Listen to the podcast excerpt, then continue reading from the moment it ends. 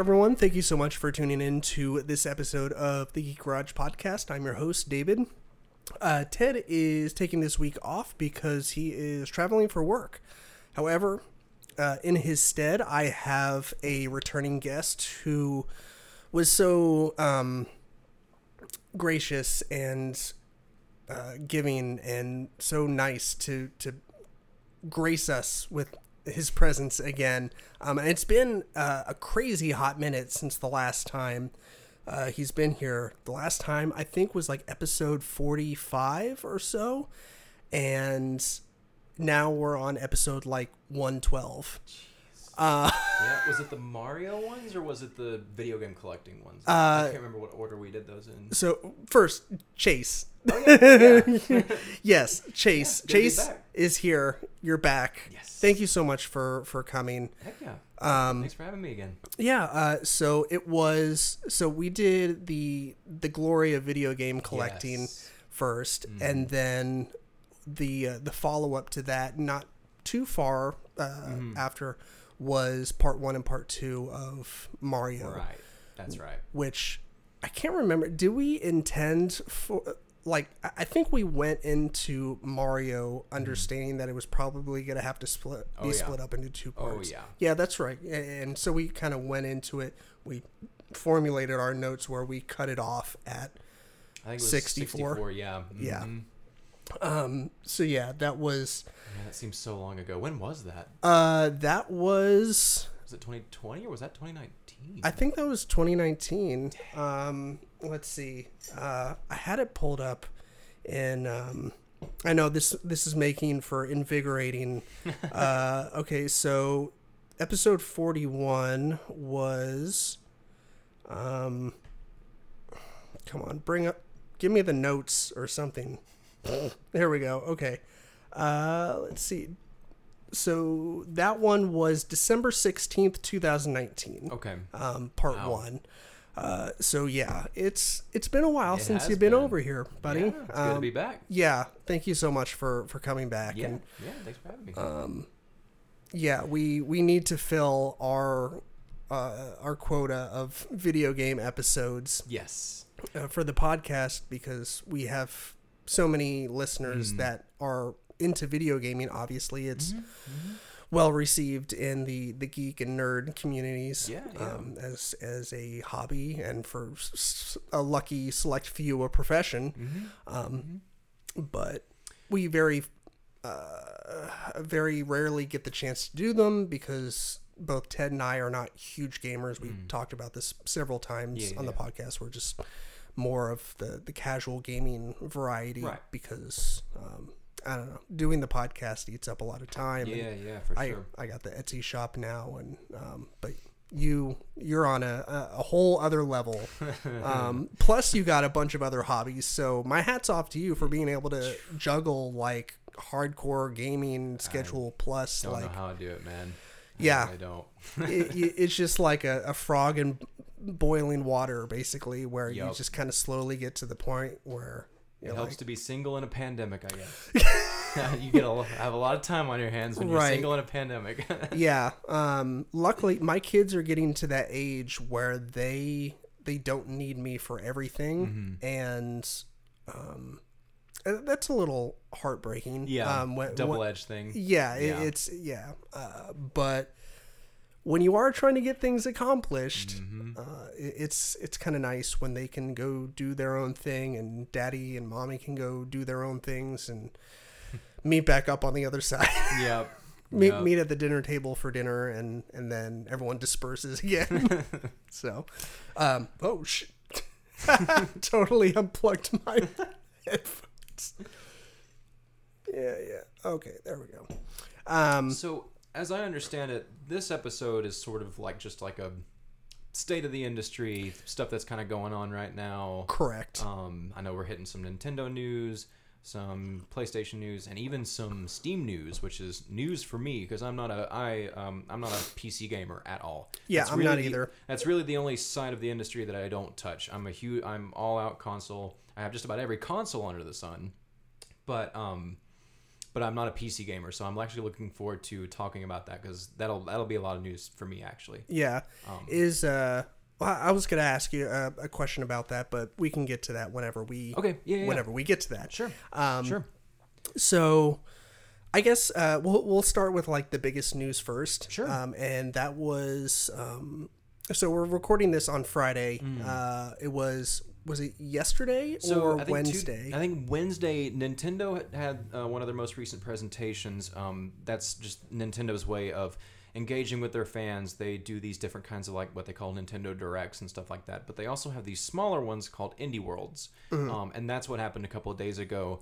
Um, we had this really cool Indie World, and so that's basically a Nintendo Direct, but instead of Nintendo games, it's there. It, it literally is a platform for them to just showcase indie games and indie developers um, because the Switch has been an absolute gold mine for indie games and indie fans like that. It's just so easy for small up and coming developers to get games on the Switch, and so it's why been- why is that? I Uh, Nintendo's always really kind of been like that, even all the way back to like the Wii. You know, when the when the Wii Shop was a thing, Mm-hmm. um, the Wii Shop was like a haven for um, kind of the early days of the, of the indie uh, scene when it was really starting just to up and up. and- It was like an up and coming thing. right. Um, do you so- think do you think like graphics play a, a big part of that? Because I mean, it's I doubt it because Nintendo has never really been known for being any graphic. uh, If anything, they've been graphically less. Than, well that that's kind of what I'm saying. Is Yeah. like I mean, you, you don't need the most.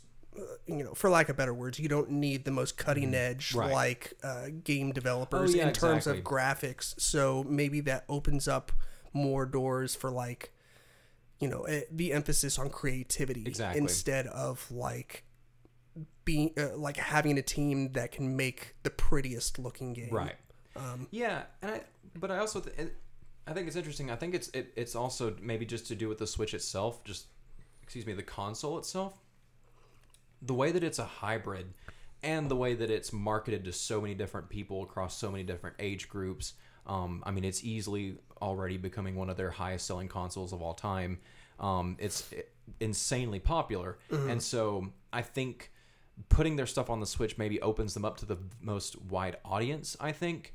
Um, Yeah. You know, if if the indie if the indie market is anything, it's extremely diverse in terms of the kinds of games that come through the indie scene, and um, you know, really experimental stuff, very niche games, things that you know the AAA's wouldn't obviously touch. That's what makes the indies so cool. Um, and I think that market, I think you know whatever niche, you know those people are looking for. Um, I think most of those people are on a Switch, um, and so I think that definitely is one of the reasons, at least, why I think indie developers are so drawn to Nintendo's platform. Um, so anyway, yeah. So Wednesday, um, we had an indie world spotlight, and so you know we can kind of briefly just kind of go over some of the highlighted games that were really exciting to see pop yeah, up. yeah, Um, definitely. But also, um, I did have just a couple other cool news uh, tidbits For sure. um, that have been happening recently. Um, one that I'm very excited about, and I hope is, I really, really hope is a genuine fact, is uh, this whole rumor that's going around that the Grand Theft Auto trilogy. I uh, did could- see the article on Yeah. IGN for that, like, because I was trying to peruse, you know, for other news articles, and I Mm-hmm. saw that, and I was like, Yes. So, have you ever played a GTA game? I've actually never played one. really?" Yeah, yeah that's one Uh, of those big so- franchises I still haven't played yet. Yeah. So, um, GTA is like one of my favorite series of all Oh, time. cool. Like, so I. I only got into it at like GTA three. Okay, um, that's so so one of the when it when it hit the PS PS 2 Mm-hmm. Um, so so yeah, that's kind of when I got into it, and Perfect. then uh, I I played a little bit of San Andreas. Yep. Uh, I I don't think I ever owned it. I, I just played it at friends' houses. right. Um, and then what was the one that came after that? Vice City. Vi- yeah, Mm-hmm. um, I played a little bit of that too, but yeah, I I played the crap out of That's uh. GTA three, um, and then I own the um, uh, the, the GTA five. Okay, yeah. Um, so you have you have some nostalgia and you have some actual histories with some of these. That's really cool. Yeah. So that's the trilogy that is purportedly now nothing has been actually confirmed yet. We're still very much in the realm of speculation, Mm-hmm. but some very uh, notable sources, sources that are typically known for bringing pretty good insider info um, ahead of time. Um, these are the people who, that have been circulating a lot of this information, and it sounds pretty grounded from what we're hearing. Um, so if it is on the up and up, um, this is the PS2 era trilogy. So it's GTA 3, Right. San Andreas, and Vice City, all in one package, remastered um, through I think it was the Unity engine. Um, so they're gonna look great. They're gonna run great. Um, and so and purportedly it's coming to Switch, which is a huge deal because you know obviously Nintendo has usually shied away from those you know games that are that mature. The and, Rockstar games. yeah, yeah, exactly. Um, you know, now the Switch has been definitely probably actually easily the broadest that Nintendo has ever allowed things onto their platform. Now we've got any everything from like the BioShock trilogy to The Witcher, Wild Hunt is even on Switch, you know. Um, so you know, Nintendo has definitely loosened up a lot over the years, and this wouldn't be the first time that a GTA game has been on a Nintendo console. There was Chinatown Wars on the DS, interestingly enough.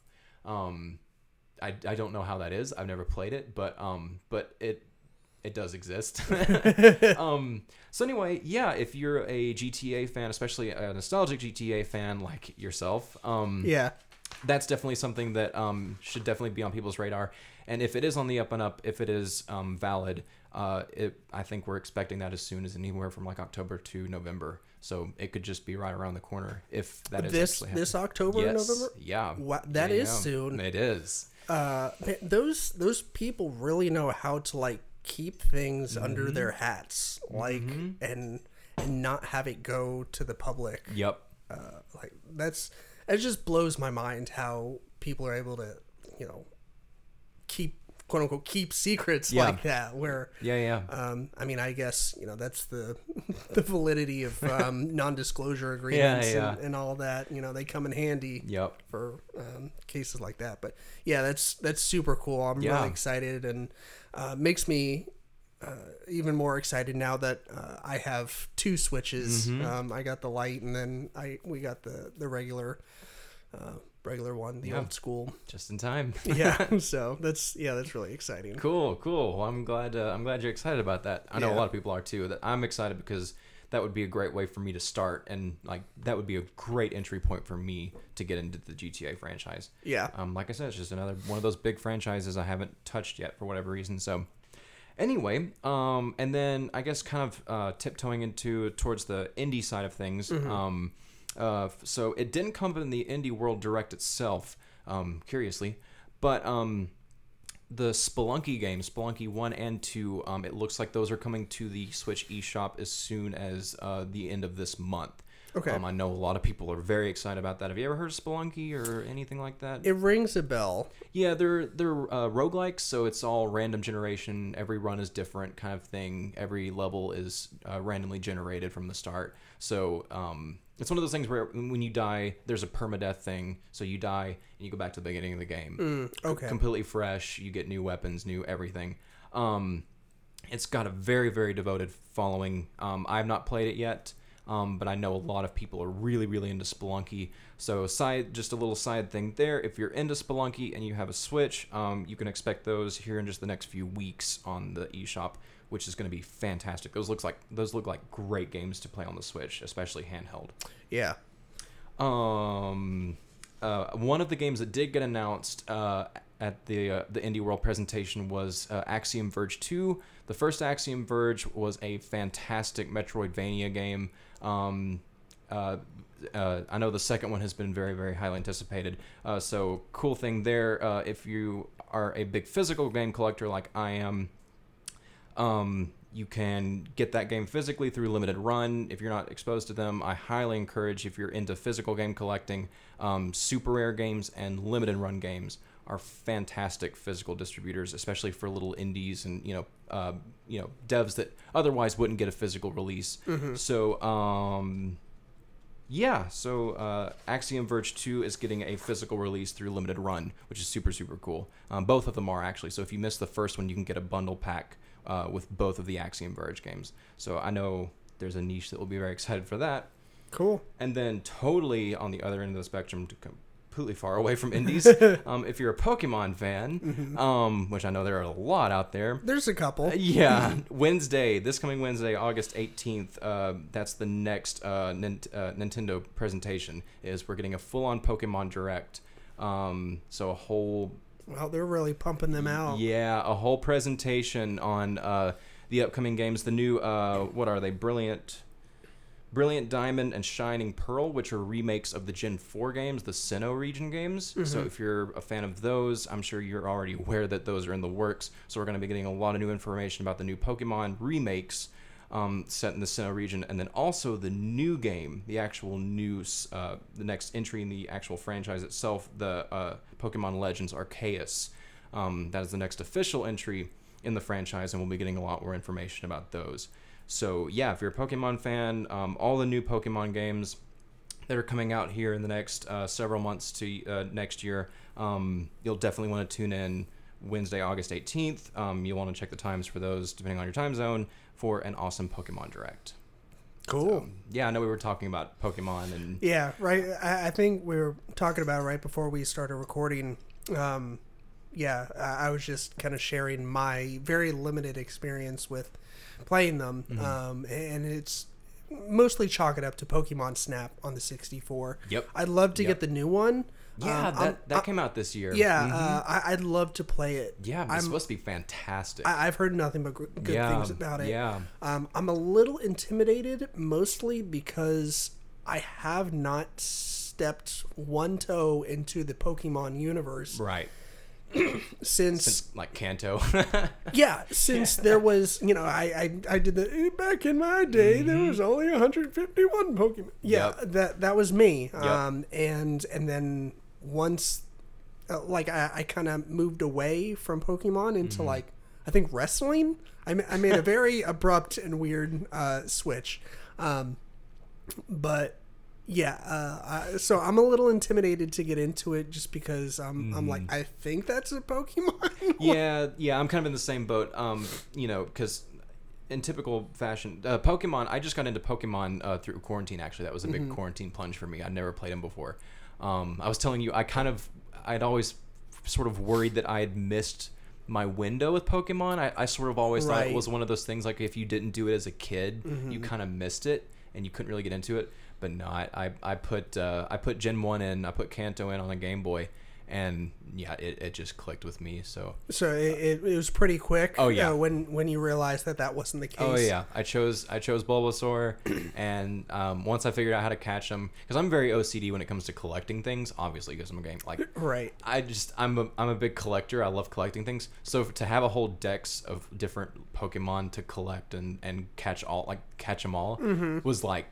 I should have known from the get go that was gonna like totally just take me over and consume me. Right. Um, so, and if you listen to the Mario thing, you know that I love to play franchises from start to finish. And so I started with the Game Boy entries, and then um, I've gone, as of now, I'm up to Gen 5. I've played up through Pokemon Black and White on the DS. So now I have the 3DS gens to get to next. And and so you're playing the games uh, on the actual device Mm-hmm. that they debuted on. Uh, That's because that's part of the experience for you, Yes. right? Is is Yes. like you want to experience it uh, in the era of when those games were coming out for that specific console. like, Mm-hmm. oh, you- yeah. you think it takes away from the the experience of experiencing that game if you were to like find like a, a switch port for it Um, see, I don't, I don't know. I, I think I would still definitely enjoy the games in and of themselves, but I do love it just adds a little flair to just, it. Yeah, tapping into that time and place Mm-hmm. and sort of tapping into that kid and imagining being that kid staying up with his Game Boy. I totally get it. I, I think it's just so cool. And so, I mean, yeah, I literally played Pokemon Blue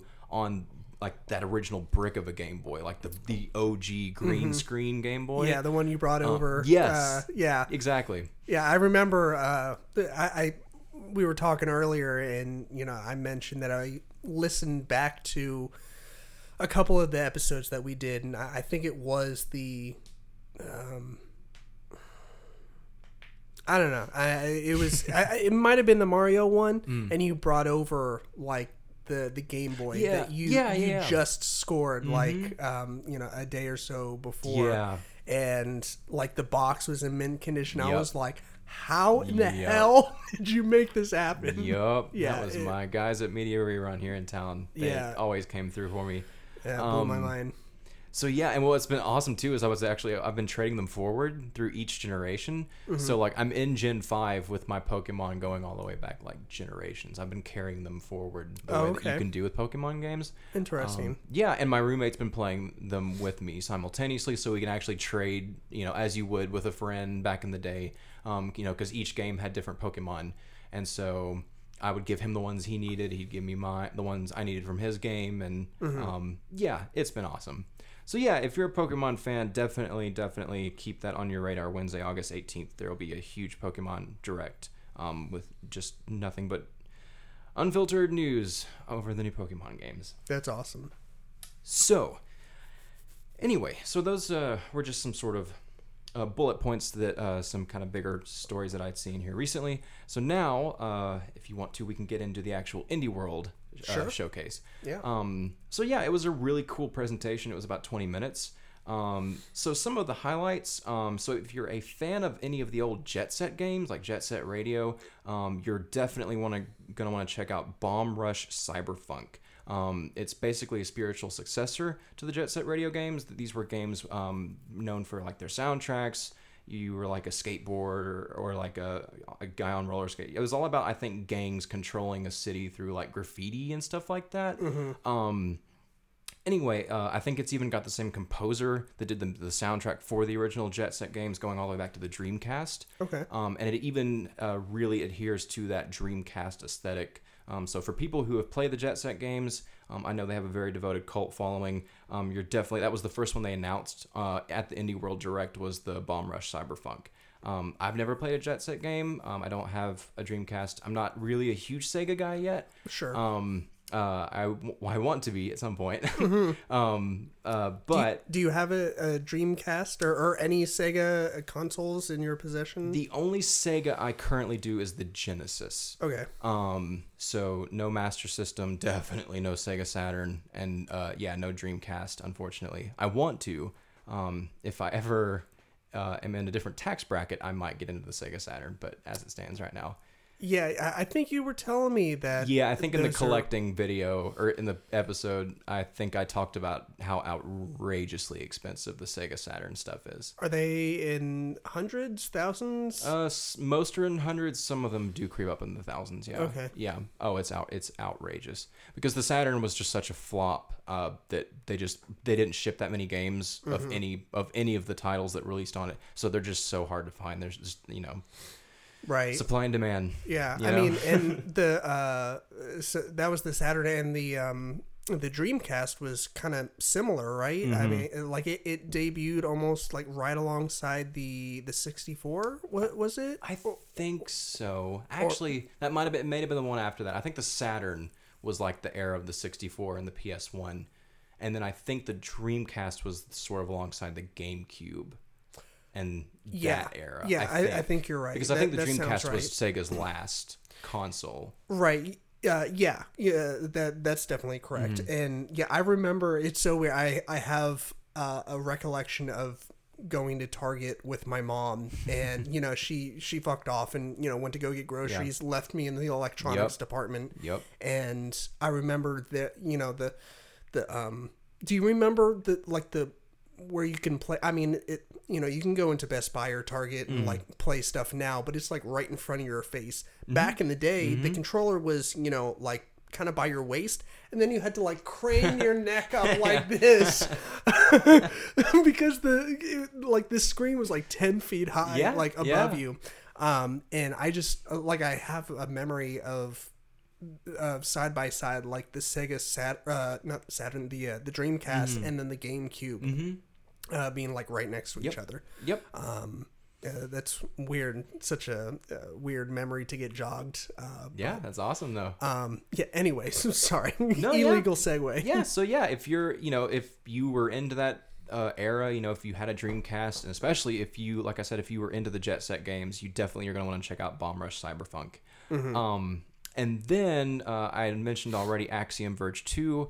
Um, that I think actually just released uh, the day of the direct. Don't quote me on that, but I'm pretty sure it just came out. I know it's already out. Um, so I think it just dropped recently. Okay. Um, so uh, the second one is a prequel to the first one. So if you played the first one, this one gives you a bit more background perspective on w- things leading up to the first Axiom Verge. I've not played it the first one yet, but I know that it's phenomenal. Anyone that who loves like Metroidvania games in the vein of like Super Metroid or Castlevania Symphony of the Night or any of those kind of Metroidvania games, um, the Axiom Verge games definitely scratch that itch for a lot of people. Um, I think it's one of those one man shows where like one guy made the whole game like by himself, which is insane that people do that. Yeah, which, I- is becoming more common. I mean, that's definitely a for thing. sure. I, I mean, yeah, in this this day and age where you know we're just naturally raised uh, in an environment of technology, Mm-hmm. um, so you can get started learning, uh, you know, any kind of coding Yeah.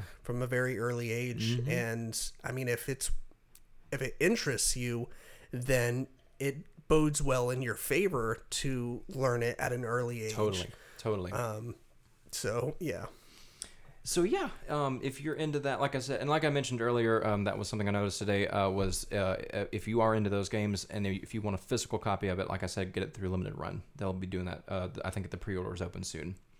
Um, anyway, moving on. Then they announced. Uh, I know this is a big deal for a lot of people. They announced a game called uh, Eastward, which is a post-apocalyptic uh, pixel art style game by Chucklefish. Um, people who really follow indie devs closely, Chucklefish is a pretty popular indie developer. Um, I think the games they're most known for. I cannot remember the first one off the top of my head by, for the life of me, but I, I know that they did develop a Wargroove, which was a really cool um, kind of spiritual successor to the Advance Wars games on the GBA. So I know that scratched a lot of itch for, for itches for a lot of people who were fans of those games. Um, but they published a ton of really good games too. They published famously uh, Stardew Valley, um, which was a huge quarantine game for me. I absolutely love Stardew Valley Yeah. and so um, it look it kind of looks similar to that in a way, at least with the pixel art from what I've seen, what what little I've seen. So anyway, if you're a fan of the Chucklefish games uh, or anything that comes out of that neck of the woods, uh, definitely check out Eastward. It's a apocalyptic game. I don't know post-apocalyptic game. I don't know a ton about it, but um, yeah. And then they announced um, a game called Toem. Um, this looked like a really interesting game, and that's one of the things I love so much about the indie indie side of things is how experimental the the indies can get sometimes. Sure. Um, and this game looks sort of like if you played the Captain Toad games, um, that sort of diorama esque look to the, the games. It sort of looks like it, it- it's in that sort of um, 3D style. Um, but this game is, is a total emphasis on taking pictures, actually. Um, you're armed with a camera from the get go, and apparently the whole game is just you um, exploring all these different diorama worlds and taking pictures of different like events, things that are happening, people that are doing different things. Um, I'm not exactly sure how it works quite yet, but um, just from what little I got from the trailer. Um, yeah, if you're, it looks like a really chill game. So if you're not super into like the hardcore heavy action games, you know, um, and you're in more of like the Animal Crossing sort of neck of the woods, where Yeah. you kind of like, you know, more kind of casual experiences, this is definitely one that I think a lot of people could really get on board with. Yeah. Um, now, like I said, uh, Animal Crossing was the first game that I picked up on the Switch, and it.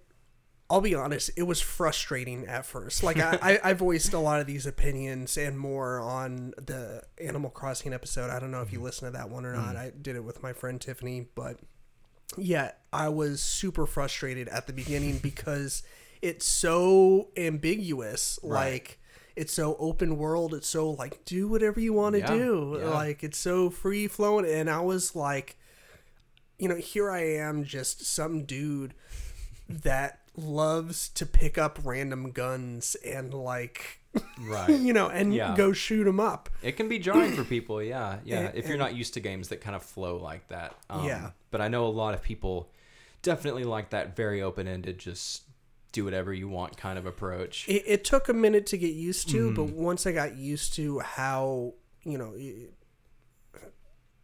how the game is structured, Yeah, I yeah. I really enjoyed it. yeah, Um, yeah, yeah, for sure. Um, anyways, Yeah, so Toem uh, would definitely be up your alley if you're into really more casual games like that. I think it, it really just looks like you're taking pictures, which Mm. I think could really be cool. yeah, Um, So then they announced one that I'm really excited about. Uh, it's called Tetris Effect, Tetris Effect Connected. Um, so this is a new entry in the Tetris Effect series. Um, I love Tetris to death. I've played dozens of different iterations of Tetris, going all the way back to like the NES and the Game Boy versions. Um, Tetris Party on the Wii is really really fun, all the way up to like Puyo Puyo Tetris, which is some of the more recent takes on it. Um, but it's pretty much always the same, just different different coat of paint. Um, you don't really have to do much with Tetris. Oh, Tetris 99 is also really awesome on the Switch. Uh, if you're a Nintendo Online member, um, you can get it for free. It's it's a competitive version of Tetris. Yeah, I, I do think I have that one installed. mm-hmm. Yeah. So this one looks like it kind of combines a lot of different aspects from a lot of different takes on Tetris. First of all, the visuals just look gorgeous. Um, so that's a big selling point right off the bat. But also all the different sort of game modes and different takes on Tetris. It looks like there's different multiplayer aspects. Um, of course, there's the competitive side where you kind of verse different people who are all playing different like Tetris at the same time. But I think there's also like a cooperative version which I've never seen before, where all of your screens connect and it becomes one big long Tetris Whoa. board. Yeah, and then you're all just trying to work together to clear all the lines, which looks really, really cool. That that's yeah, that's awesome. I want to play. that. Yes, yes. that, that sounds like a lot of fun. it looks awesome. yeah. So this was yeah, um, just from the interview during the direct, it was definitely a passion project. The devs who who created this definitely have a really um, soft place in their heart for Tetris. Um, obviously, it's still like the highest selling game of all time is Tetris. Um, really? Oh yeah, oh yeah, M- yeah. Millions of people still devotedly Wow. play it. Absolutely. Crazy. So that I don't think will have any trouble selling. But yeah, if you need a good puzzle game, you know, which and those are great for you know the Switch, especially for it being a handheld when you're just on the go on the bus or whatever. For sure. And you just want to whip like a puzzle game out. Tetris is like perfect for that sort of thing. Yeah. Um, so definitely recommend that. That looks like another great entry in the tet- Tetris. I've never played a Tetris Effect game yet, and I know that they're known for like their really cool spacey like visuals and stuff like that, um, and really cool soundtracks and stuff. So I'm very excited to pick that up for the first time. Um, so then another one that I'm very excited about is a game called uh, Far Changing Tides. Um, this is a another post-apocalyptic game. Um, it's the second in a series, but apparently no one's really played the first one. Um, they sort of made it. They announced it like it was a big deal that it was like the second in the series, and um, I have yet to come across anyone who's played the first one, but I'm sure it's great. What's it called again? Um, the the second one's called Far Changing Tides. I'm not sure what the first one was called. Okay. Um, but it's a really cool concept. It's a post-apocalyptic world set. Um, it's kind of a take on the rising sea levels. Oh, So yeah, the whole world is like flooded, and so all of the cities and all of, like previous civilization is underwater. And so that's kind of your whole thing. You're commanding this ship, and you're sailing over what's left, like what little land is left, and you're kind of diving underwater and exploring the old civilizations, you know, um, underwater. And it's these really, really cool underwater environments. And um, I, I think post-apocalyptic games are really cool if they're done really well like that. For sure. Um, and I think that's a really interesting take on it. Is like the whole rising sea tides, you know, because that's obviously something that's going on. yeah. um, so a little bit. yeah, so it's a cool concept that you know they took that and, and they kind of ran with it. Um, so yeah, I think that will be super super cool. It looked really cool from the direct, for, or, yeah, from the showcase from what I saw. So super excited to check that out. Um, and then there is Metal Slug Tactics. If you are into tactical games, um, tactical strategy games, this is definitely right up your alley. Um, I've never played a Metal Slug game, but again, this is another entry in a series. I know uh, Metal Slug has a pretty devoted um, cult following, so that looks fantastic. And then uh, probably the one I'm most excited about is uh, Shovel Knight Pocket Dungeon. Uh, I absolutely love Shovel Knight. Um, I, that was another game that I played uh, early last year. It was right before the pandemic, because I played uh, the the original Shovel Knight and all of the DLCs that they did for it. Um, so I'm a big Shovel Knight fan, and I know that Yacht Club Games, you know, they're trying to make Shovel Knight sort of a franchise. They're trying to like expand them into different genres and things like that. Um, Sure. And they're definitely on the right road to do that. Um, you know, the DLCs were all fantastic, and if you are into like old school 2D platformers sort of thing, like in the in the vein of especially like Zelda 2 on the NES, you definitely owe it to yourself to check out Shovel Knight because it plays like a dream, but it definitely still has that old school sort of 16-bit aesthetic that people just can't get enough of and the chiptune soundtrack is brilliant and i cannot remember the composer's name but oh my god he absolutely knocked it out of the park with the soundtrack. Um, this is a puzzle game in what looks like a tetris attack style um, if anybody played tetris attack on the snes with like yoshi and all the different mario characters um, it looks like something in that vein. I'm not entirely sure exactly how it plays yet. If it's if it's um, just like that, but from what I gathered from the preview and interviews, um, it looks like something in that vein. Again, it looks like another really great pick up and play, um, like most of those kind of puzzle games usually tend to be. Um, so if you're a Shovel Knight fan, uh, if you're a puzzle game fan, um, this looks like a, it's going to be pretty accessible to a lot of people. Um, so yeah, definitely check that out. And if you've not played Shovel Knight, you definitely owe it to yourself. Um, and then there is Loop Hero. Um, I gather from this that this is a dungeon crawler, but you don't actually control the hero. You're actually controlling the environment that the hero is going through. And I think you're trying to keep him alive as long as you can. Huh. I think it's a card based game. So different cards, I think, change the different aspects of the dungeon that he's in. Uh, I don't know if that's like the enemies that he encounters or the you know the hazards that he has to overcome or whatever. But I, I think it's something like that. I know a lot. It, it's it's originally from the PC and it's crossing over to the Switch. Um, and so I know a lot of people who've played on the PC uh, really really like it. So I think it sounds really interesting. Yeah, uh, I, I've never heard of anything like that before. Mm-hmm. So yeah, I I definitely wouldn't mind playing something like that. It sounds like fun. Yeah, yeah. Apparently, you're using an expanded deck of mystical cards to, uh, yeah, place enemies, buildings, and the, the terrain.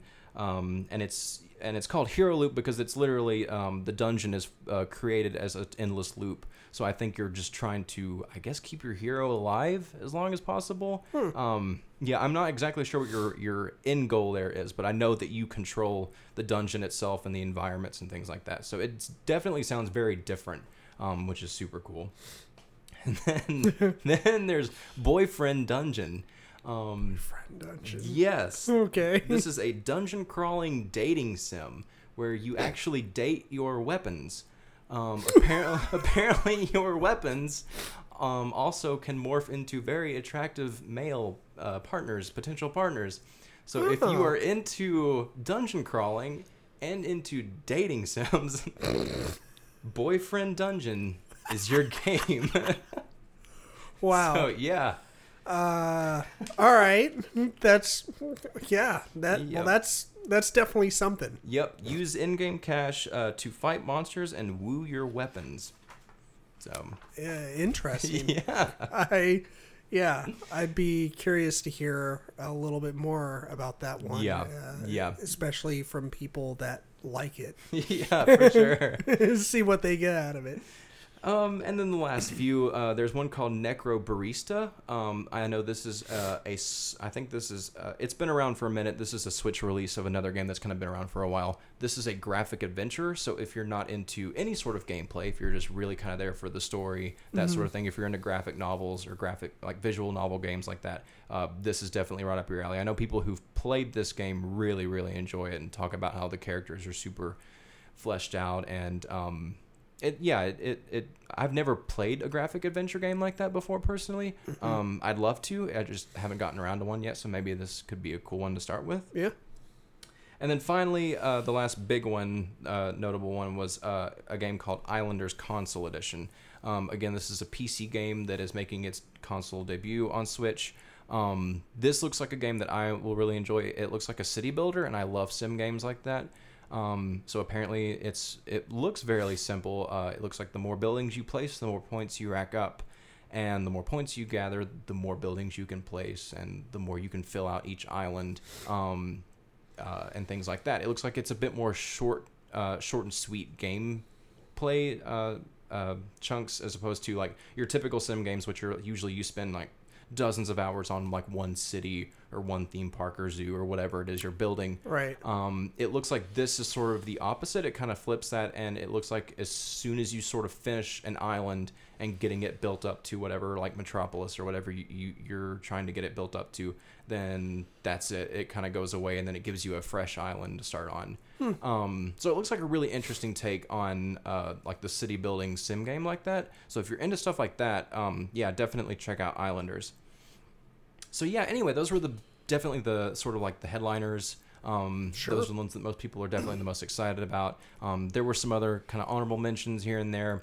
Sure. Um, so definitely head to like Nintendo Life or something like that and check out, or just uh, if you haven't checked out the showcase itself, um, you know, just hit up YouTube and just uh, hit up the most recent Indie World Showcase. It's still there, um, and you can watch the whole presentation. It was a really good presentation. Um, a lot of really cool, candid interviews with the developers themselves, talking about their games, and and you know, you can just really get a feel for their passion for them. It's one of the reasons why I said I love the indies so much. Is, is you know, so many of these games are just like passion projects for these little indie For devs. sure. Yeah. So yeah, um, really cool. exciting time for uh, indie indie fans. So- Yeah. That's cool. So yeah, Yeah. Um let's see. So so we got that out of the way. Um let's see. We we don't really have much to talk about in the way of Xbox, right? Like No, yeah. you're you're not a, uh big Xbox person. I I haven't Yeah. touched an Xbox since the 3 360. yeah, not currently. I do. Yeah, I do love. I have an original Xbox and I have a 360, and I do love those. Um, and I do play those from time to time. But uh, yeah, I don't have an Xbox One. I def- definitely don't have a Series X, the, Mm-hmm. the newest one. So.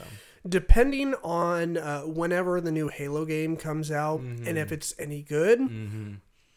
I might Yep. I might have to be like seriously that was the only reason why I got Yep. a 360 was because all of my friends, um, all three of them at the time, um, they had a 360 and they that's all that that's all that they did was play uh, Halo online.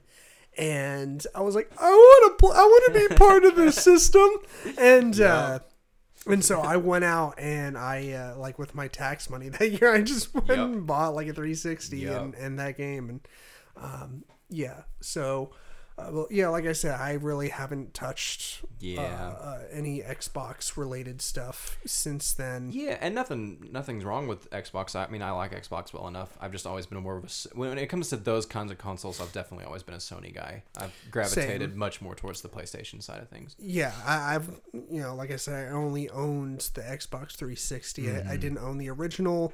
Uh, I didn't own, uh, haven't owned anything after the 360. Right.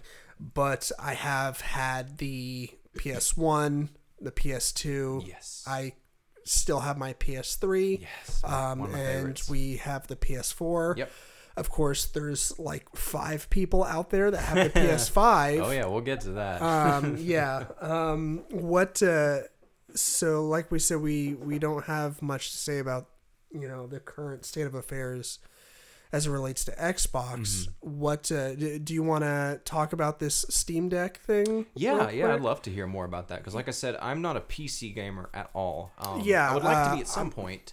yeah, Um, I, just I- am not currently. yeah i've never been a pc gamer um those people always they're like always mean to me they uh, they they always seem very high and mighty and holier than thou they're like mm, you don't uh you don't play a pc like that is the ultimate way because you can customize your Oh console yeah, all the mods Uh, and stuff. yeah. and I'm like, well, that's great for you. Uh, I I don't have the fucking time. Yeah. yeah. Um, but yeah, so it's it's called the Steam Deck, and this is like I, we apologize.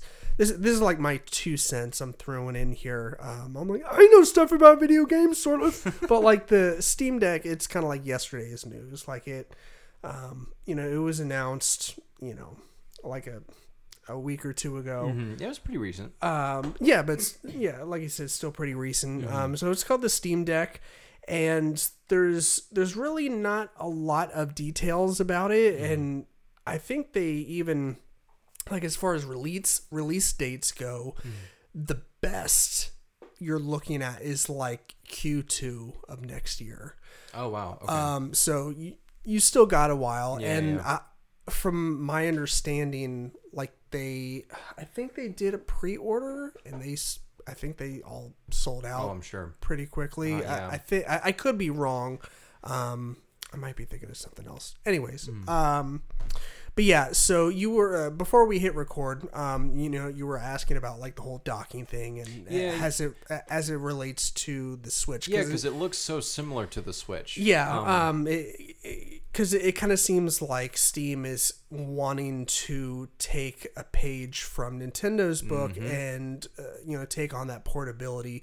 So basically, everything in your Steam library um, that you can access on your computer will be available on Mm-hmm. Wow. this handheld console. Wow. So that's you know good news yeah, for them that is really cool. um, the the docking quote unquote uh, that that's available to you is uh, I don't know if it's through HDMI or what Mm. kind of port, but you can you'll be able to plug it into any TV or any monitor um, Really? that you want. Um, Wow. so so if you want to go play on the big screen, say Mm. if you bring it over to your, uh, a friend's house or something like that, um, you you'll be able to plug it into a TV and play that way. That is really really cool. Yeah, um, which yeah, uh, it seems pretty cool. Um, yeah, like I said, the the release date looks like um, it's supposed to be uh, it's supposed to start shipping in December, but um, yeah, like they're like don't expect it until like Q2 of of next year. Um seems like there uh, there might be a couple different variations or, or versions uh, in terms of um, capacity, uh, like hard Oh, drive, like- like, uh, yeah, memory look- storage and stuff like that. yeah, it looks like there's going to be a, a 512 gig one. Um, I'm not sure if that's the the top tier Mm-hmm. or if that's. It seems like that would be that would be the top tier, and then there would be one one below it. Yeah. Um, let's see. Um, yeah, I like I said, I, I just kind of quickly glanced at. Oh, here we go. Um, so three ninety nine for the sixty four gig version, Okay. five twenty nine. Uh, uh, these are U.S. dollars uh, for the 256 gig version and 649 for the 512 Good lord. um, gigabyte version. so it gets up there. Yeah, uh, uh, that's six forty nine. That's more than the PS5, correct? That's what that's at five hundred right Mm-hmm. yeah, now. four ninety nine. Yep. Um, man, I I can't imagine being like, you know what? I'm gonna go with the handheld uh, Steam instead. Like, if you had the option to buy a PS5, I I mean, but then again, Mm-hmm. Oh, for sure. like Yeah. we said, we're not PC gamers. Yeah, but Um, you know, I'm I'm not a PC gamer just because I I've never just gotten around to buying a PC or building one or anything like that. I would love to. You, you think you'd enjoy that process Um, oh, sure. of like going and like customizing it and picking or like I think so. I know some friends who know how to do it, and they've offered to help me over the years if I ever wanted to do that. So I definitely have people on Mm-hmm. hand um, who would be more than happy to help me with that. Um, I think it's just been more of an investment thing. Uh, that the reason I haven't done it yet, and I just don't know where I'd put it yet. Um, but anyway, uh, you know, if if it really turns out, uh, you know, I, I get why Steam is doing it. Um, I'm surprised Nintendo is kind of letting it slide um, because it is a very it- it's pretty clearly taking a pretty obvious page from the Switch. sure. Um, so I'm, I guess, I'm somewhat surprised that Nintendo wasn't like, hey, doesn't that look kind of similar, you know? but I mean, like you know, uh, handheld devices. Uh, you know, they're. I mean, Nintendo, historically speaking, Mm-hmm. has kind of dominated that. Uh, you know, like the PS View was very. It Wasn't it the View that that was the handheld or? Uh, there was the PS Portable first, and, Or then, and P- then there Vita. was the Vita. That's was- right. Yeah. Uh, sorry. Um, PS Vue was the uh, wasn't it the streaming service or oh, I don't know. Maybe. God? I'm my my brain is uh, is, is is mush and my memory is crap. Uh, but yeah. Um, suffice it to say, yeah, Nintendo has kind of dominated Oh yeah, that. Uh, yeah, yeah. yeah. I know. I think the portable did okay. I, I, I, I think I had one. Um, I know the Vita didn't really do what they wanted it to do. I, Just no one else has really been able to tap into the handheld market the way that Nintendo has with things like the Game Boy. The Game Boy was huge, and then the DS was really, really big. I mean, they've always done extremely well with their handhelds, Mm-hmm. and so you know, you know, with the Wii U when it flopped, um, I think it was a real stroke of genius to marry their console with their handheld, you know, because they've always done so well with that, and to make that one console was a stroke of genius. Yeah. And obviously, especially in today's age with so many gamers on the go constantly, um, I think that's made it so accessible. I mean, people who really aren't big gamers, you know, a lot of even just very casual gamers um, have gravitated to getting a Switch um, because of its accessibility and Mm-hmm. For things sure. like that. So I can definitely see other um, companies, you know, uh, wanting to take a page from that. It's just interesting that it's Steam, you know, before you know, say like Sony or Microsoft, you know, that it's actually Steam who's um, sort of the next one up, who's trying to kind of tap into this. It is very interesting. Yeah, yeah, which is cool. I mean, because there are so many games that you can only play on a PC that you can't play on a console, um, and that's one of the reasons why I'd love, you know, to get one someday. Um, and you know, if if it really does turn out uh, to be a good piece of hardware, I mean, I could definitely see myself getting one. As much as I've loved my Switch and you know that that um, diversity and and things like that, um, I can definitely see myself. Uh, I, I do think the price point is going to be um, maybe their biggest enemy in terms of, I guess, accessibility Yeah. to the average Joe. Because yeah, when, when you start getting up at, up in the like five and six hundred dollars, I mean that's that, that's pretty steep. Right. Uh, I, I I think that is pretty steep in, ter- like if you're coming from like the the gaming console Mm-hmm, world but like you think about the money that PC gamers spend on their Right. PCs Right. it's you know thousands of dollars Right. Uh, but you know that's to make their games run flawlessly Exactly. you know um Yeah, that's what- lag time is the enemy Yeah, Um, and that's what I was wondering about. Like this, this the the new thing is, you know, how how good is it in terms of processing power and RAM and things like that. That will be definitely a, a huge selling point, like a make or break thing for a lot of people. Mm-hmm. Um, a lot of your you know hardcore PC enthusiasts. Um, I, I would imagine with it being Steam, they're definitely going to really try and bring their A game with those, the specs and stuff like that. Mm-hmm. Yeah. Um, but so that'll be interesting to see how well these run. Um, but yeah, I, I think it'll be interesting to see. I know a lot of like people who like thumb their nose up at Nintendo are like, oh, this is going to be like the end of the Switch. Like this thing's going to come out and like no one's going to care about the Switch anymore. And I'm, It, no. I'm like, okay. No. Nintendo I don't- invented the Yeah. video game game, son. I, I do think yeah I, I those people do exist I've seen them on message boards I I don't I just think that's very misplaced yeah, yeah. Just Um, just be like, yeah, quit being silly. you know It, I mean, it, it it might revolutionize the the way that you experience your PC, PC games, gaming, and sure, and and for if it does, then awesome. For like sure. good for them. Like you know, another option uh, and way to play and experience your PC Yeah. games. It's I mean, it's it's cool and it looks cool. It kind of reminds me like the fact that it's all black. Mm. Uh, when I first saw, it, I was like, oh my god, it kind of looks like a Game Yeah, Gear. yeah, yeah. Like and Game Gear was like. So I had the. I think we've had this conversation before. I'm pretty sure, but Mm-hmm. Uh, you know, I had the original Game Boy, but I got the most use out of my Game Gear because Yeah. that's when you know it was like, holy shit, color is involved, yeah and uh, you know I could play like Sonic and stuff, and yep. um, Yep. So yeah, that's that was kind of Yeah. my jam. I think it's a really cool concept, and I, I, I will be. I, I'm looking forward to seeing where it goes. I, I but I don't. I don't think N- Nintendo's going to lose a dollar over it. I don't think it's going to hurt Nintendo. I think it's just going to, if anything, I think I think it's just going to add a new option, uh, you know, to the uh, industry um, for people who maybe want, you know, especially like I said, PC gamers. It definitely does give them that option, which is really really cool. Um, If it was, com- if it was priced, uh, com- comparatively, Mm-hmm. uh, you know, uh, comp comprom- yeah, yeah. You know what I'm trying to say. yeah, yeah. If it, you know, if they were around the same price point, I could see Mhm. maybe a case for concern. Right.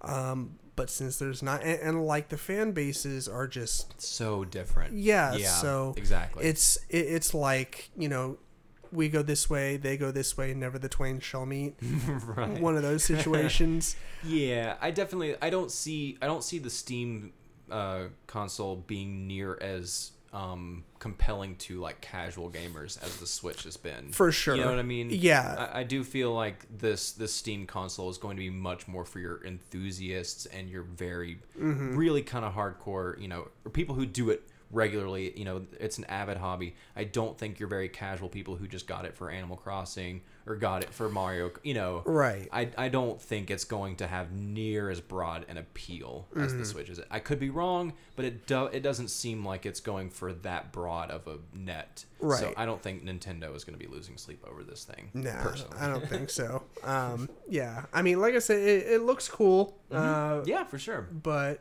you know, yeah, it's yeah. I don't think it, I think it's just going to be a, a non-issue. No, yeah, So, yeah.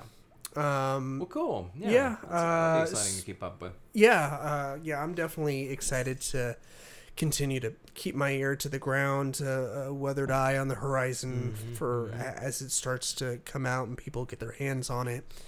Um, so so yeah, you um want to talk a little bit about the uh, the news as it pertains to the PlayStation? Dude, yeah, it's just it's such a mess. I mean, it it's definitely a product of a lot of different things, but the things that get kicked around the most, you hear a lot about these semiconductor chips. yeah, Um, the the whole chip shortage, Exactly. like which has affected a lot, A like lot, computers, gaming, Mhm. cars. Yep. Uh, like people have had to, uh, like we. This is just a quick aside, but um, you know, I told you Lindsay's car, uh, the transmission went out um, a while out, you know, a couple weeks ago. But before that, we had to get uh, a few other things repaired, and they like it seriously sat at the dealership for like a week and a half Right. before they touched it, and that's because so many people are having to get their their cars fixed in lieu of like buying new cars because this is around the time where the new like the 2022s would be coming out and they're Right. not coming out because they don't have chips to put in them um, so so yeah that's uh, that just goes to show how much this chip shortage has Right. affected uh, so many different facets of our lives you know from computers to gaming to, to cars like it's Exactly. yeah I know that's been one of their biggest issues, and I think it's been affecting Xbox too. I think the Series X has been struggling with it too. yeah Um, I don't think to the same degree, um, but I know Sony. Uh, I know in a statement, uh, one of the CEOs for Sony that I mean just flat out said, you know, we just can't get enough chips, Mm-hmm. and so the demand. They said that the demand is much higher than they were expecting, which I think is just really a lack of foresight. If they really didn't think that this thing was going to sell that much. Or, or as much as you know the the demand is, especially in you know sort of sort of coming out of a of a quarantine um, situation. Um, I don't think it should have been a surprise to them that you know the demand No. was as high as it is. No, like they're, they're fucking high. Um, yeah, if yeah. they didn't, if they seriously thought that it wasn't going to, you know, just sell immediately, Exactly. like where stores can't keep them in stock. Exactly. Yeah, like Yeah. there's no way to think Yeah. like. so these statements that I read of, of these CEOs that were like, "Oh yeah, we were very surprised that the demand, you know, the demand has been much higher than we anticipated." And I'm like, "Well, then what the hell were you expecting?" Like, Like, I mean, that's that's seriously err, erring on the side of caution. Yeah. Well, I guess, I guess so. uh, yeah, just uh, yeah, to play devil's advocate. Yeah. Um, but yeah, I no with with PlayStation's track record. Yeah. and it, it's not like they were just releasing a new console to release a new console. Like Right. they were bringing legit awesome shit to the table, Yeah. like the haptic feedback Yep. with the controller, like the way you described it to me, like playing Mm-hmm. a game. Um, and uh, a- a buddy of mine was telling me the other day, he was like, "Dude, you need to come over to my house and, and play Yep. because uh, it, it's that much worth experiencing. And I was uh, like, "Can you describe it?" it? He's like, "No, Yeah. you just you just need to experience it." And, uh, and and but you you tried to tell me like a little bit about like how you know when you're walking like you get the the foot the left and right footsteps Mm-hmm. Yep. on on either side of the controller Yep. and I was like what Yeah, it is. Yeah, the haptic technology in the controller is insane. yeah Um, yeah, the tension and the triggers. You know, if Mm-hmm. you go to draw a bow or shoot a gun, um, it is incredibly. Um, it's just so realistic. The you know the different like you know the haptic technology. It is really really cool. And so you know, understandably so, a lot of people really want to get their hands on these things. Um, but yeah, with the chip shortage, I know their primary chips I think come from uh, a, a maker in Taiwan. Um, uh, I know I I know I read somewhere else where uh, it's sort of also another aspect that's kind of played into this thing is some of the lingering effects with the trade war from the Trump administration, where uh, we imposed sanctions on China. Um, so, yeah I that does ring a bell I- I, feel like I, I read something about that right. too So chip manufacturers in China, um, I, I guess legally aren't able to give us chips to like U.S.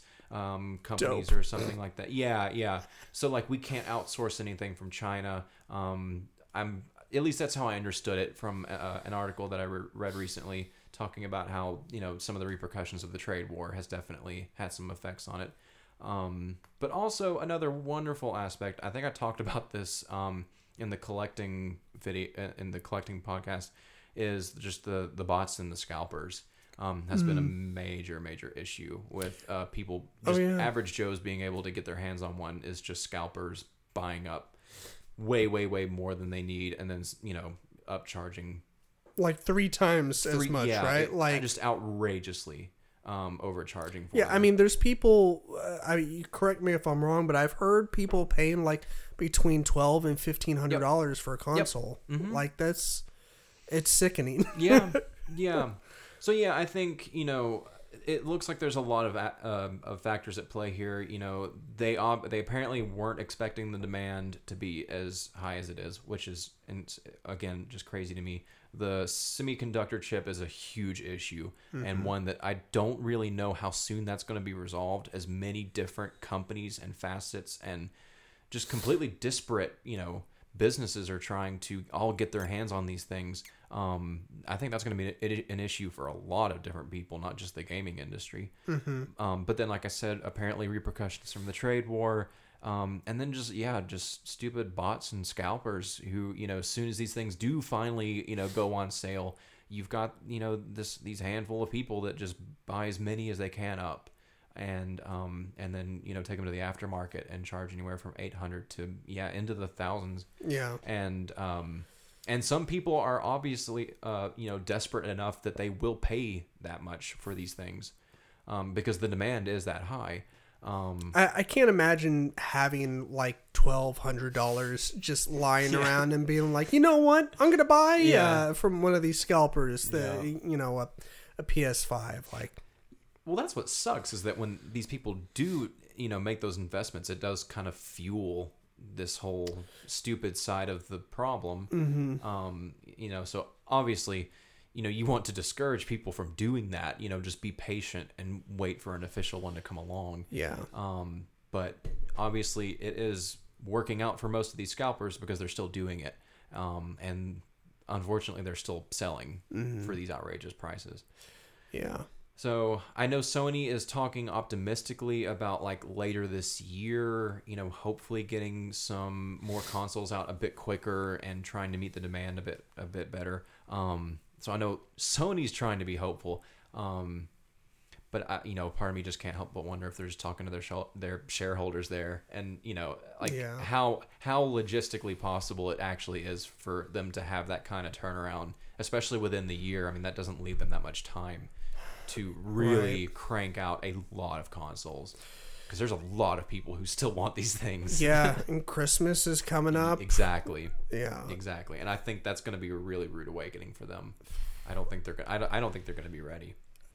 I, I don't. I yeah, I don't think. So. I mean, it's it's weird to say that Christmas is too close, but Christmas Mm-hmm. is too close. Like it, we're already in you know Yeah. we're halfway through August. Yeah. Um, and At least with the way this chip situation's going, you know. As, Yeah. As many different industries as are fighting over it, you know, because and that's the thing too. I've seen, you know, this this this chip war between Sony and Microsoft because Microsoft they're trying to get the same thing.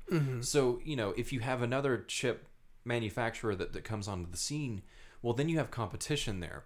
I did see this in an article recently too, where you know it was basically a matter of um, who are they going to sell to? Is are Microsoft going to win these guys over, or are Sony going to you know strike up a partnership? So then you've Right. got this war uh, between the manufacturers. Mm-hmm. Um, so it's just a mess, and I, Yeah. yeah, I, I really don't know, man. I mean, I really, really want one, and I know a lot of other people do, um, but I'm I'm not holding my breath. yeah, man, I. Yeah, it's it's gonna be a, a weird, dicey situation if come you know October, November, December, and there's still nothing. Like Mhm. It's gonna it's gonna be weird. Um, And it'll be so sad because that'll be a year out from that console's release. right? Yeah, yeah. And Because how few few people will still have one. Yeah, I I mean I let's see, I know including your friends, I know three people Yep. that have one. yep. Uh, exactly. Maybe I mean since you're more tapped into the video game world, you know you might know more Nope. people that He's the one. I have one friend that I know that has one. yeah. Yeah.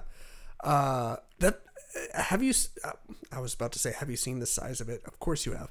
Um It's a honker, yeah. It's dude, it's so friggin' big. it is big. and all the memes that came out of when they first announced Yep. like like the whole shebang Yeah. like you know the specs and like the uh, what it physically looks like Mm-hmm. like the memes uh, how it looks like the the AT&T Batman building Yeah. downtown like I saw blew that. my mind like, saw that. I saw people comparing it, like it looks like a, like a internet modem or like you know things like, like, WALL-E's girlfriend Yeah, from exactly. Wally yeah um no, yeah but I finally I think I, it might have been in Best Buy and they Mm-hmm. just had like a model there or maybe it was an actual console and it was Mm. just like the you know like oh you can't buy this one like it's just in this protective case but yeah I saw I was like that thing is fucking huge Yeah. it's so big It makes me wonder if they'll do the same thing that they did with the PS3 and they'll do like a slim model down the Sure. road. You know what I mean? I, I would kind of hope so. I mean, those things are massive. yeah yeah, it is it is pretty big um Like, I have no idea where I would put one if I had one with my setup right now. Yeah, no, it, I mean you definitely need to clear off some space for Yep. it. Yeah. Um, so yeah, there's that. Um, so aside from, you know, you said you were kind of playing through the Pokemon games right now, or, or some of them. Uh, are are you in the middle of any other games right now? Oh yeah. Um, yeah, it would be cool to, you know, come back and actually do just a whole like, you know, what I've been up to game wise in the last God, apparently over a year or so. Um this year I, I, I definitely have gone through a massive indie phase this year. I've played dozens of indie games. Um, so that could be a whole. I'd love to do like a cool indie spotlight Sure. sometime. Yeah, that would be Um, fun. and, and so because I've I've enjoyed the hell out of those. Right now, I'm actually um, a little over halfway through the original Final Fantasy VII. Okay, Um, I know the remake came out I think last year. a few people like that game. I've heard. yeah. Uh, I've Yeah, it, it is definitely it's divisive. I know some people really really enjoyed it, and I know some people just didn't really like the direction Square Enix took with it. Um, so that'll be that'll be interesting. You know, w- once I get to that point, you know, having played the original on the PS One now, because I played the sixth one last year. I think it was either last year or late 2019. Um, and I absolutely loved it. It was Final Fantasy VI on the SNES, and it was a masterpiece. That was a fantastic game. But I know Seven is where a lot of people started with the franchise. That's, Right. that's definitely where it exploded in America. Was with the seventh entry on Yeah. the on the PlayStation. And so, um, yeah, I've been enjoying the hell out of it. Um, I've been I've been playing it for about seven weeks now. It is a long, long game. Um, you know, famously, like the original PS1 game was spread across three discs. You needed three discs to play that whole I, game. rem- I, rem- I remember that. Yeah, that's crazy. Yep, yep, yep. Um, but yeah, other than that, you know, of course, like I said, I'm a huge Nintendo freak.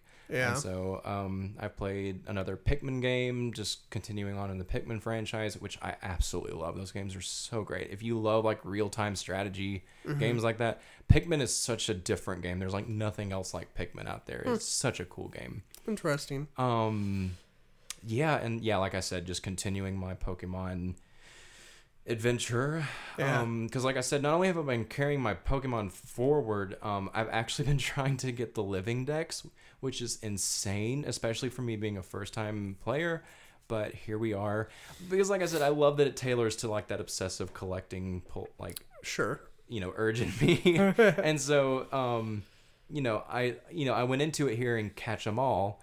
And so that's exactly what i was like okay well i'm gonna get literally every single one of them. Not realizing that there's like upwards of eight or nine hundred of them now um but There's a lot. yeah I, yeah I, I don't understand how people can keep up with them all. Uh, there's just there's so many. Yeah, Kanto is still definitely my favorite. The the first gen, you know, I that that's just that's such a classic Dex. You know, I, I absolutely love Kanto. I love Johto's too. I mean, Yeah. I haven't disliked any of them. I know I've really enjoyed some of the more divisive ones like Black and White Gen Five. I know a lot of people kind of hate on it with like the Pokemon design or something like that. Um, I've really really enjoyed all the gens that I've played so far. Um, Do you have plans on playing uh, Pokemon Snap on the 64?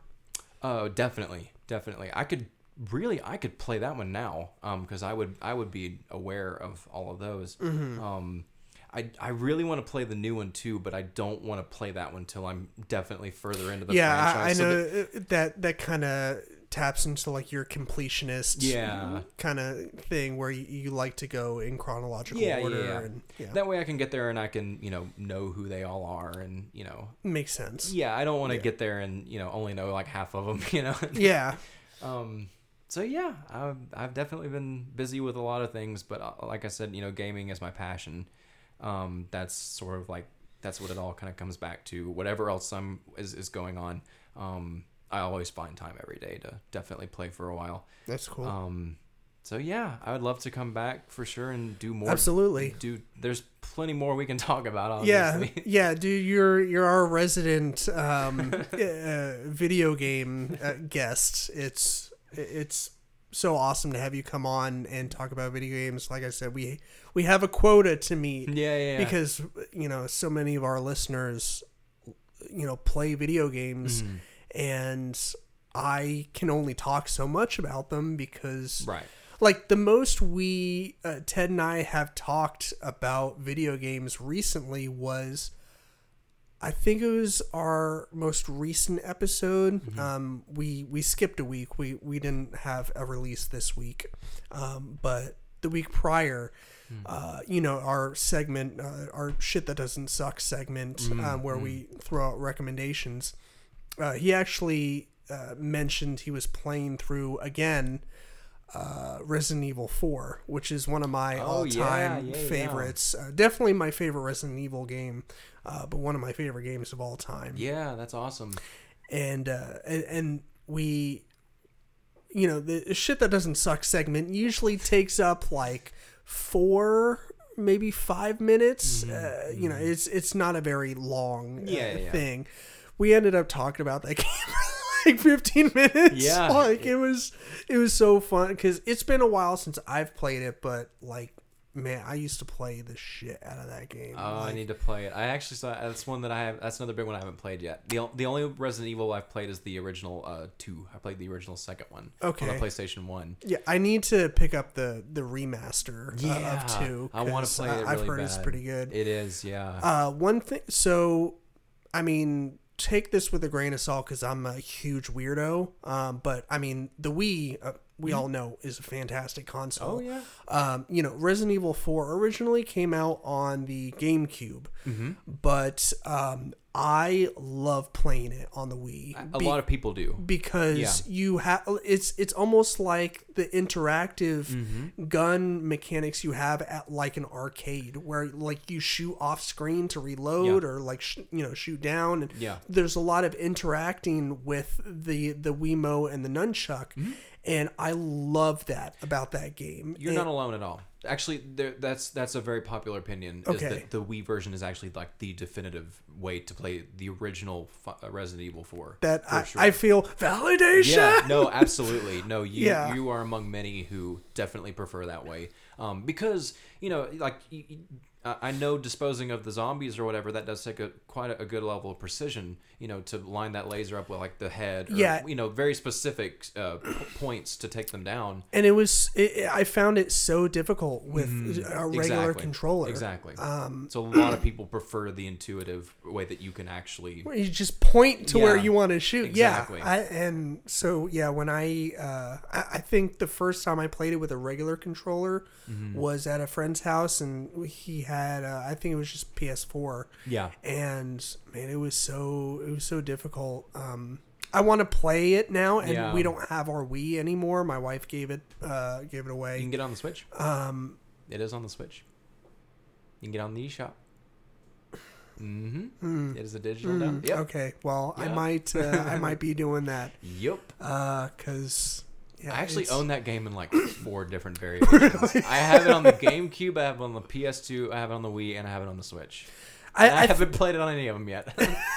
hey, you know, screw it. I I mean, why not? You're you're a collector, so it only makes sense. exactly. Like it makes sense for you to own it on the GameCube because that's what it was released The on. OG, yeah. Um, it makes sense to own it on the Wii because, like you said, Yep. it, it's. I, I guess I didn't know that. I, I thought I was in the minority. oh no, not at all. Where uh, all. uh, I I enjoyed playing it on the Wii. It just so many people seem to Oh yeah. like it on For a sure. traditional controller. I didn't know that it was that popular. So Mm-hmm. totally. that's very cool. Totally. Um, but uh, It's definitely the most sought after version of it too. Mm. The one you know, as far as like the the, the retro uh, versions of it, yeah, the the Wii one is definitely the one that most people look for. yeah, Yeah. I'm man. Now I'm I'm kind of bummed out that Yeah, now that yeah. I uh, I re remembered that uh, my wife kind of gave it away. I mean, she gave it away to to a good cause. It was Yeah. to uh the um this person that used to do therapy for Charlie and Aaron um Hmm. she took it into her uh her clinic Hmm. and uh wanted to use it with kids to help with hand-eye coordination. Oh, cool. Um. So yeah, it, it definitely went to a good cause. Yeah, yeah. Um, but I want it back now. Scar any kids. Well, I'm I, I don't know if she necessarily gave them Resident Evil. I, I think she gave them like you know the the kitty uh, or Yeah, family yeah. friendly games to play. uh, so, um, but uh, Shit that doesn't suck.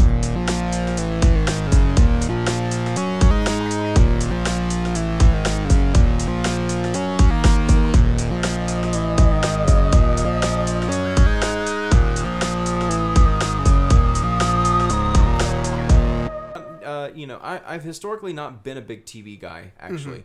Um, not not since high school, at least. Um, and so it has been interesting here in the last. It's really just been in the last few months that I've I've really kind of gotten back into shows, which has been really cool.